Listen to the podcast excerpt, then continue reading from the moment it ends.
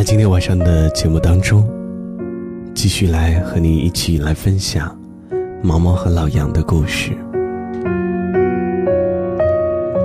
正常的一对夫妻，精子和卵子里的染色体具有同源性，是可以匹配并结合成一个正常的受精卵的。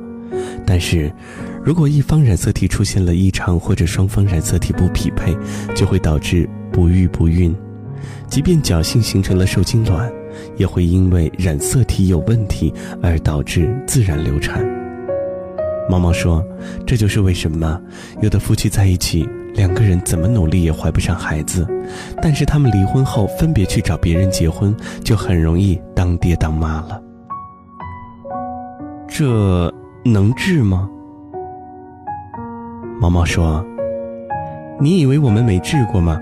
光北京、上海都跑了几次，花了几万块钱做检查，一点用都没有的。这些事儿都是毛毛后来告诉我的。那会儿，他不无忧伤地跟我说：“你看，连老天都想要我们分开。”毛毛回到昆明之后，确实变得成熟了。但是，也许是因为我和他都经历了一些事情，我们在彼此的眼中都不再是当初那个能和对方一起疯玩疯笑的姑娘了。有一年中秋节，毛毛到姑姑家来过节，抽空出来见了我一面。我们坐在街边的咖啡馆，毛毛忽然发了一通感慨：“我们都变沧桑了。”也不知道是因为爱情，还是因为时间。刚刚结束一场长达七年纠结恋的我，听了他这话，一时潸然泪下。两个人没再说话，朝着玻璃橱窗外来，来来往往的人流、车流，发了好一对儿呆。毛毛后来还是换了工作，那份需要值班的工作实在太累，经常需要熬夜。毛毛现在的身体不比刚毕业的时候，有些吃不消。他参加了公务员考试，并使出了吃奶的劲儿复习考试，最终居然没有靠任何人的关系进了一家机关单位工作。他和老杨还好着，只是不再提结婚，大概。是因为染色体不匹配的事情，两个人心里都有了一个疙瘩。这一年，毛毛和老杨已经在一起超过了八年。毛毛的新单位没有太多乌七八糟的事儿，所以他工作的倒是比较舒心，跟上司、跟同事关系也都挺好。有一次他过生日，邀请了几个同事朋友去 KTV 玩儿。为了公务员考试憋了许久都没有撒欢的毛毛，直接就喝嗨了，喝到差不多十二点才回家。老杨在外地出差，但是为了陪他过生日，火急火燎开了车往回赶，希望能在夜里十二点之前把买好的生日礼物送给他。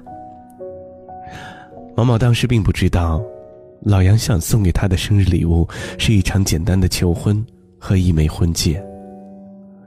老杨提前给毛毛打电话。那你先跟同事朋友好好玩吧，但是要少喝一点，我来接你回家。如果这不是真实的故事，而是一篇小说，文字铺陈到这里，作者可能会安排发生一场车祸。但，毕竟是发生在我的好朋友身上的一个真实的故事。而真实的生活怎么可能动不动就有车祸、失忆之类的事件发生呢？毛毛见到老杨的时候已经是半醉半醒了。老杨自己从来不抽烟不喝酒，却愿意纵容毛毛抽烟喝酒，因为他知道毛毛的逆反心理。他在公司里说一不二，却在面对毛毛的时候像个老妈子一样爱唠叨，老说他怎么这么大了还不会照顾自己。看到毛毛喝成那样，他忍不住开启了唠叨模式。你一个女孩子，干嘛非得通过喝酒才能找到这么一点点的乐子？你，你看你，喝这么多，多失态，多难看呐！可是老杨却没想到，车的后座还坐了一个毛毛的同事。他的这番教育让毛毛特别没面子。一开始，毛毛也忍了，可后来，老杨越说越来劲儿，毛毛也不在意车里还有谁，噼里啪啦开始反击。毛毛的同事坐在车里，实在觉得尴尬，就找了个地儿下车，自己打车回家了。毛毛更觉得更来气，劈头盖脸又骂了老杨一顿。每次毛毛只要一开骂，老杨就开启了屏蔽模式，一句都不搭腔。等毛毛骂够了，他开了一瓶矿泉水，递给毛毛说：“骂累了没有？先喝口水，润润嗓子。”毛毛和老杨的每一次吵架几乎都是这样解决的，所以毛毛吵一会儿也就消停了。毛毛骂困了，跟老杨说：“今天我生日，你不要给我找不痛快，你别再叨叨叨了，我要闭上眼睛休息一会儿。”老杨嗯了一声，继续开他的车，车里顿时变得很安静。过了好一会儿，老杨的电话突然响了，他以为毛毛睡着了，紧张地接起了电话，还没等他开口，那边就叫了声“爸爸”。老杨没说话，只是很紧张地把电话挂了，然后迅速地瞟了毛毛一眼。毛毛本能地坐了直了，回头看了他一眼。毛毛后来跟我说，他当时故作镇定的样子，我到现在都记得，因为那是我从来没见过的神情。毛毛当时没说话，也就一分钟的时间。但是他感觉，像是过了一个小时。毛毛哑着嗓子说：“你车快没油了，前面有个加油站，我们先去加油吧。”老杨哦了一声，把车开往加油站，然后把毛毛送回家。老杨准备求婚用的戒指一直戴在他的上衣口袋里。那几天，老杨和毛毛都没提这事儿，毛毛是憋着的，他希望老杨能主动跟他解释。可是，不知道是以为毛毛没有听到最后那一声“爸爸”，还是不想解释，老杨没有主动找过毛毛。最后，毛毛憋不住问了他，老杨才说：“孩子是那年留下的。”当时青青已经怀孕四个月了，我看过 B 超里的照片，胎儿已经成人形了。你难道要我拿掉吗？作为孩子的父母，我和青青都错了，可是孩子却是无辜的。既然已经来到了我们身边，就是缘分，我为什么要拿掉他？你也知道，我爸那么盼望得个孙子，听说我悔婚了，直接气得住进了医院。所以，这孩子是你主动要的，不是青青非要生的。我给了他一笔钱。毛毛感觉到自己身体变僵硬了，脸色却是从未有过的平静，没有愤怒，没有眼泪。老杨抱着他说：“亲爱的，你怎么了？”毛毛冷冷地说：“我想回家。”将近四个月，毛毛整晚整晚睡不着觉。他不哭，只是睡不着，脑子里一片空白。毛毛说：“我那不是伤心，而是心死了的感觉。”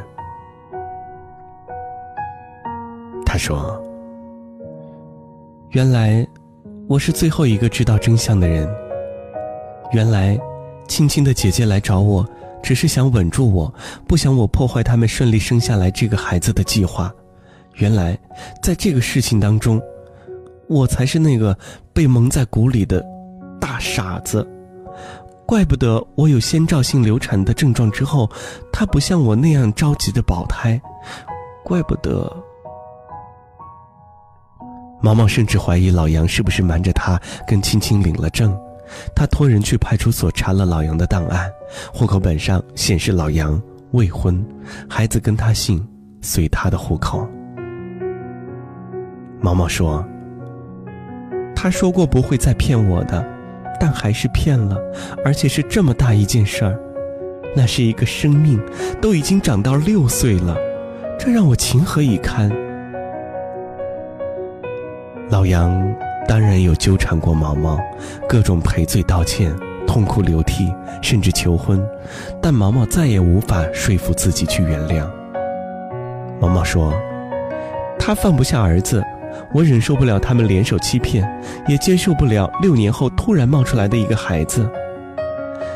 你们都是过来人，你体会过这种感受的，心死了就真的什么都完了。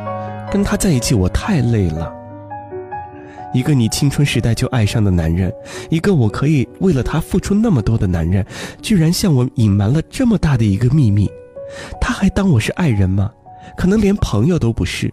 我还要怎么做才能到头？我已经为了爱他变得没了原则，连他出轨都可以原谅，而现在，我为什么还要为一个之前想都想不到会冒出来的孩子，在我的人生里插上一脚？我也是无辜的。谁替我买单？我也问过自己，我到底爱他什么？后来我想明白了，我爱的是过去的他，那个没钱、没地位、什么都没有，但却只对我好、无条件的信任我、对我不藏任何心事儿的他。很多年后，也许我只是习惯了生活中有他。毛毛和老杨分手后两年。忽然有一天跟我说：“你把我跟老杨的故事写出来吧。”我问过老杨了，他没意见。我有些惊讶，试探性的问他：“你别跟我说你们还好着。”毛毛说：“怎么可能？我们现在只是很好的朋友，没事不联系。我有事了，他也会帮忙。”那他现在怎么样？他还是一个人，有时候也会跟我说，他这辈子再不可能像爱我一样爱上别人了。我听了也会有点难过，但是我心里也明白，我们这段算是永远的过去了。以前的故事，就只能是以前了，根本不可能再改变些什么。只是有时候我会想到青青，觉得她也挺可怜的，单身妈妈不好做，未婚的单亲妈妈更难。还好老杨在经济上。会帮着他一些，那你恨他吗？当然有怨过，但更多是怨自己被爱蒙蔽了心里的那双眼睛，所以我才会让自己听不到、看不到、感受不到他的秘密。可是其实那一切都是有苗头的，这是最可怕的地方。我们可以爱，甚至深爱，但是一定不能盲目的去爱。至于恨，还真没有。恨一个人很累的，人生这么长，路也还很很远很远，谁知道这一路你会碰到什么人？我活到现在认识的坏男人确实不少，想在我身上打主意的人太多了，两个巴掌都数不完，而且很多是有钱有权、离婚或者已婚的男人。难道我避开了老杨，就避得开其他人吗？也许我不跟他纠缠这七八年，也会跟另外一个人纠缠，也许。也会得不到好的结果。遇到不合适的人并不可怕，只要懂得拒绝，懂得收手就好了。说，我觉得你有时候比我成熟，有很多时候都比我成熟。我就是书读的太多了，处理事情不够你老辣。毛毛说，你也有你的好，只是需要去。懂得，我们都做过糊涂的事儿，走过弯路，但其实这一路走来，我们内心里都非常清楚自己想要什么，不想要什么。的确，经过生活的磨难和岁月的历练之后，不管是我还是毛毛，都变得更强大了。去年，毛毛买了房子，又买了车。我带着孩子去昆明的时候，他开了车出来接我们。我看他身上的妩媚劲儿少了很多，却多了几分干练和爽利，俨然已是一副女强人的风范。这个故事，毛毛跟我讲了有好几个月了，最近才把它写出来。在写之前，我问他还有什么需要补充的吗？他说：“我最近喜欢上一个人，他人很好，对我也很好，很好，很好。”他一连用了三个“很好”来形容这个人，倒颇让我有些惊讶。一追问，原来他恋爱了。他离过婚，有小孩我不知道怎么跟我父母说这个事儿。可是他真的是这几年来唯一不想错过的男人。这个我明白的。毛毛跟老杨分手之后。有年纪比他大十几岁的人追求他，也有比他小四五岁的小鲜肉追求他，但是他没跟任何一个人开始过。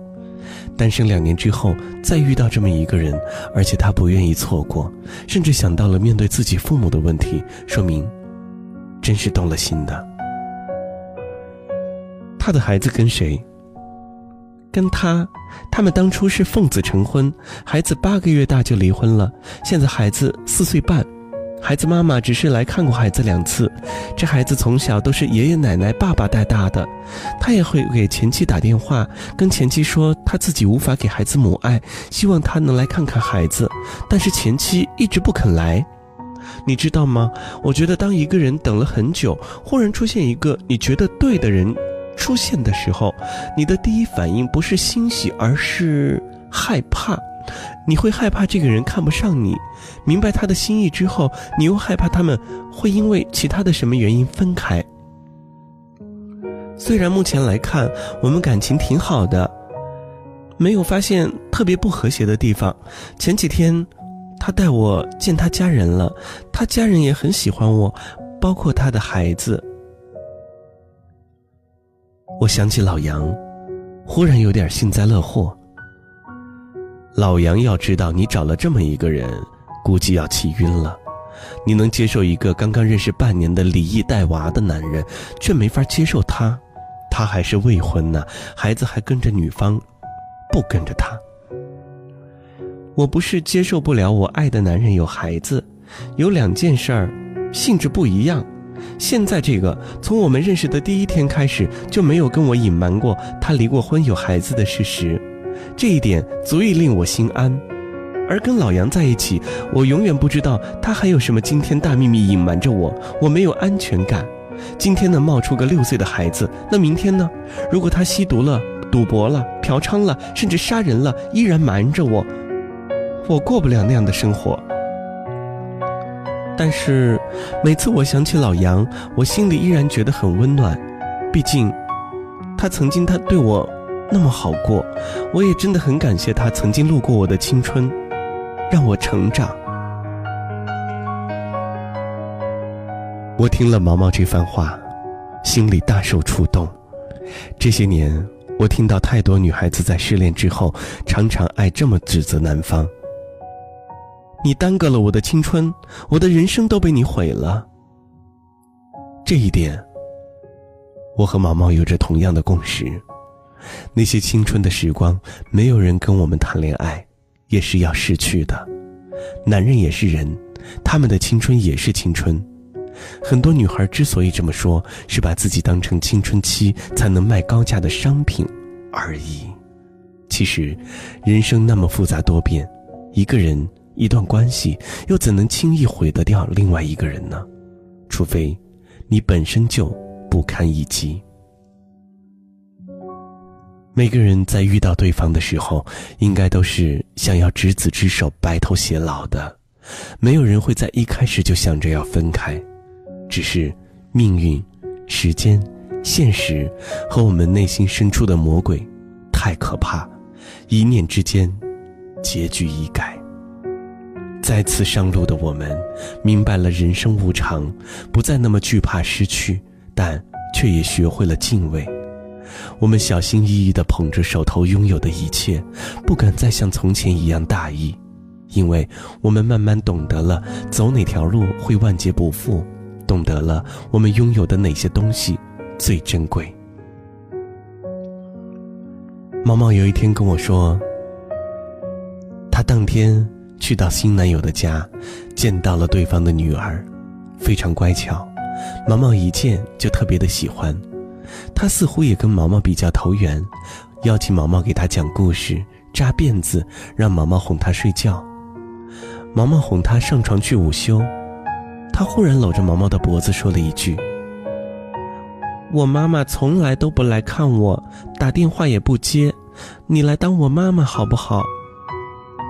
毛毛说：“他当时眼泪差点掉下来，对着孩子心疼坏了。”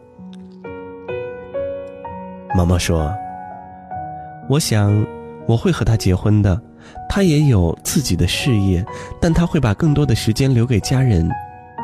我不想用以前跟老杨好的时候一样，只能没完没了的等着他有空了才来看我。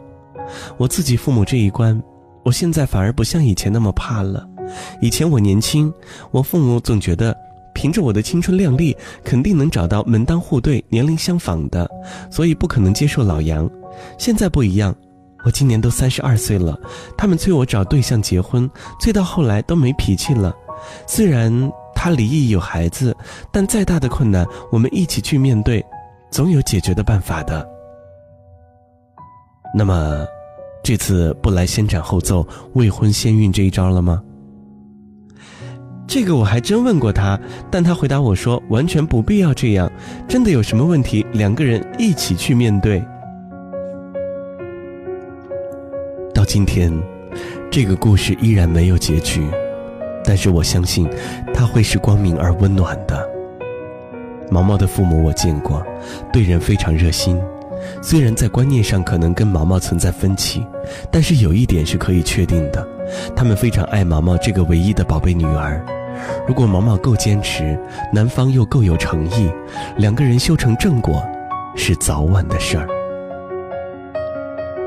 这个世界上哪里有一切都刚刚好的爱情呢？幸福是长在树上的苹果，长得太高，需要爬上树梢才能摘到的。太过危险，一伸手就能摘到的，来得太容易。只有那些跳起来或者两个人合作才能够找到的，才是最好的。席慕容写过这样的一段话：在年轻的时候，在那些充满了阳光的长长的下午，我无所事事，也无所惧怕，只因为我知道，在我的生命里有一种永远的等待，挫折会来。也会过去，热泪会流下，也会收去。没有什么可以让我气馁，因为我有着长长的一生，而你一定会来。我更愿意相信，这段话里的你，指代的不是某个具体的人，而是幸福本身。我们每个人或许都跟故事当中的毛毛一样，飞蛾扑火的爱过一个人。爱他像爱自己的生命，为他放弃原则，放弃底线，忍受委屈，并愿意为了那一点点残存的温暖，以及今年形成的习惯，为了一段感情能善始善终，打算忍辱苟且下去。然而，不合适的，终究还是不合适。可能有一天，我们会被命运的巨掌击中，迷失在风雨交加的黑夜里。可能有一天，我们会被一箭射落，陷落在爬不出的沼泽里；可能有一天，我们会被一脚踹进水流湍急、寒冷刺骨的东河里。也许，我们的生活会因为这些变得更加艰辛，而我们只能咬着牙去承受，而后在眼泪的洗礼里变得更加坚韧。在这些风吹雨打当中，不管是不是还能遇到谁，我们的内心最终都会归于丰盈和宁静。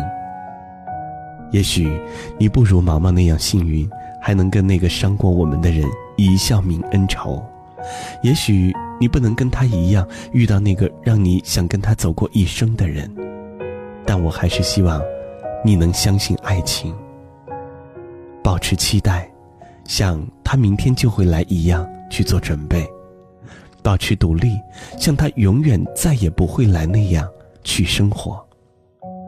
二十多岁的时候，相信他会来，所以我们满怀期待的等。三十多岁，日子过得特别艰难的时候，我们会想，你能来，一切就都好了。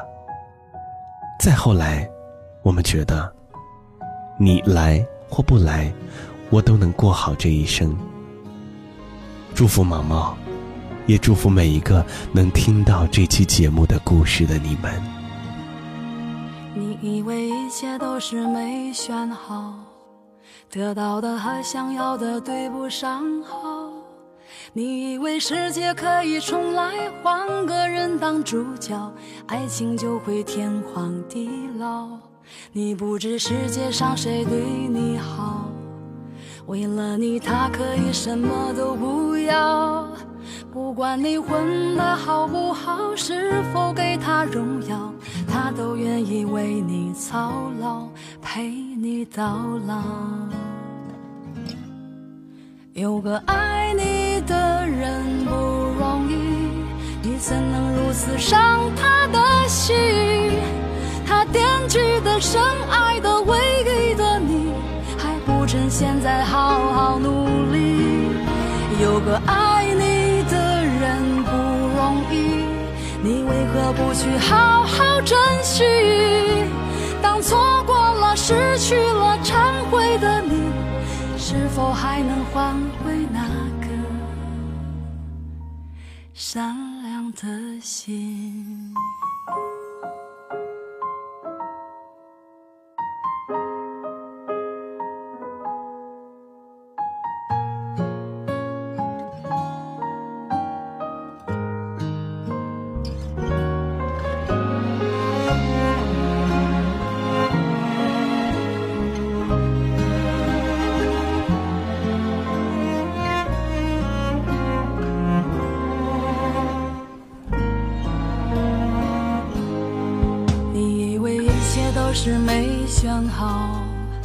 得到的和想要的对不上号。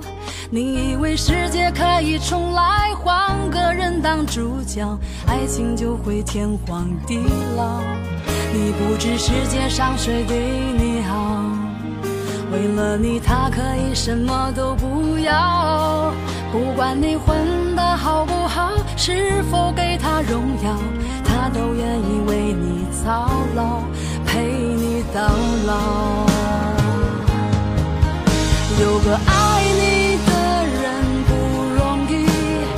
怎能如此伤他的心？他惦记的、深爱的、唯一的你，还不趁现在好好努力。有个爱你的人不容易，你为何不去好好？珍惜，当错过了、失去了、忏悔的你，是否还能换回那颗善良的心？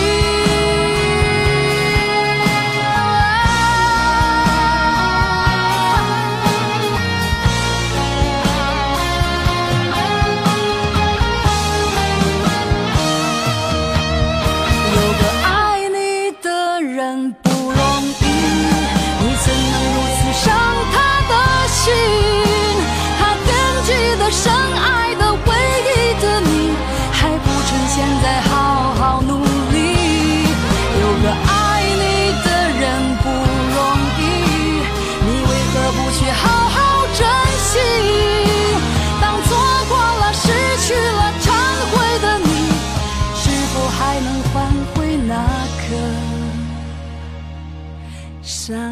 的。